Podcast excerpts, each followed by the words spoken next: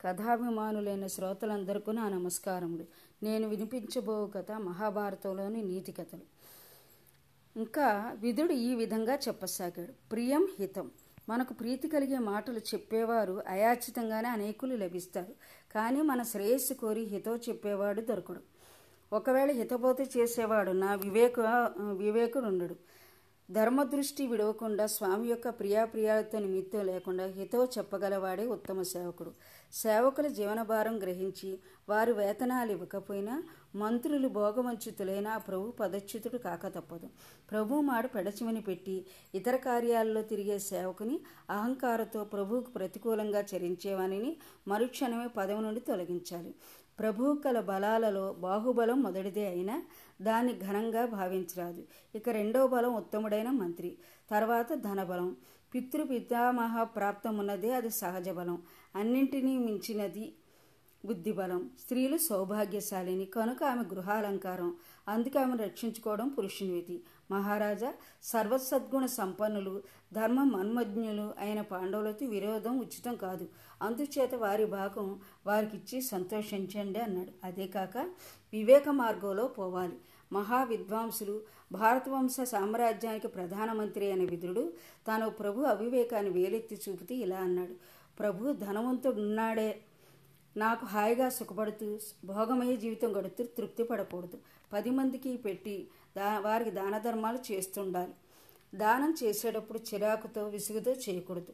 సంతోషంతో చేస్తే పుచ్చుకున్నవాడు కూడా ఆనందిస్తాడు. దానివల్ల మన పుణ్యం పెరుగుతుంది. అదే ధనానికి బలం. వేద వేదాంగాలు చదివిన వారు ఉంటారు వారు నిత్యం సత్కర్మలే చేస్తూ లోక కళ్యాణం కోసం పాటుపడాలి. శాస్త్రాలు చదివిన వారందరూ అందులో చెప్పిన సదాచారాలకు తాము ఆచరించి ఎదుటివారికి బోధించాలి. ఆత్మబలం కనుక ఉన్నట్లయితే ఎన్ని విపత్తుల మీద పడ్డా తట్టుకోగలం. అది లేని నాడు ఏ చిన్న కష్టం వచ్చినా కుంగిపోతాం. ద్వేషాన్ని ద్వేషంతో జయించలేము. క్రోధాన్ని శాంతంతో జయించాలి. దుష్టులను మంచి మాటలతో మరలించాలి. లోకబుద్ధి ఉంటే అది పోవడానికి దానగుణం అలవరుచుకోవాలి. అసత్యాన్ని సత్యమే జయిస్తుంది. దొంగలు జోదరులు సోమరిపోతులు కాముకులు కృతజ్ఞులు నాస్తికులు వీరందరూ అపఖ్యాతినే పొందుతారు. విద్యావంతుడు కానివాడి జీవితం నిరర్థకం. అలాగే సంతానం లేని దాంపత్య జీవితమును. విశ్రాంతి లేకుండా తిరిగే వారికి త్వరగా ముసలితనం వస్తుంది.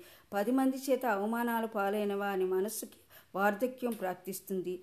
నిరంతరం మననం చేసుకోకపోతే విద్య నిలవదు.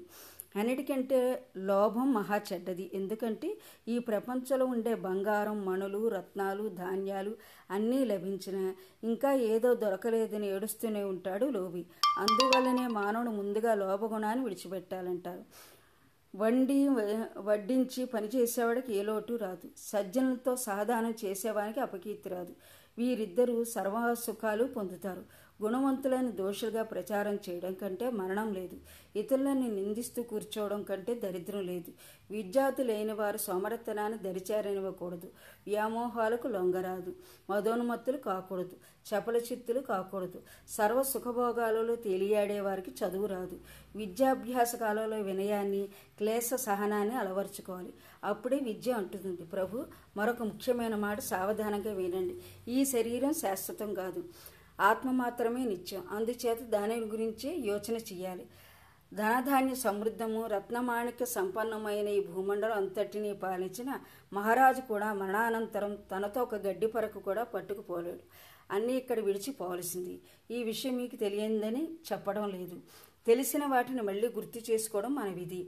కష్టపడి పెంచి పోషించి విద్యాబుద్ధులు నేర్పి సంపదలన్నీ ఇచ్చిన తండ్రి మరణిస్తే అన్నీ అనుభవించా కొడుకు ఏం చేస్తుంటాడు? ఇంతసేపు ఏడ్చి వల్లకాటికి తీసుకుపోయి బూడిది చేస్తున్నాడు. అంతే కదా? ఆ తర్వాత హాయిగా జీవితం సాగిస్తున్నాడు. ఇది లోక వ్యవహారం. ఆ మరణించిన వాడి సిరి సంపదలన్నీ బంధువులు పంచుకు తింటున్నారు. ఆ శరీరాన్ని బూడిది చేస్తే పంచభూతాల్లో కలిసిపోతుంది. పొగ పెడితే పక్కలు పాతి పెడితే నక్కలు గ్రద్దలు తింటున్నాయి.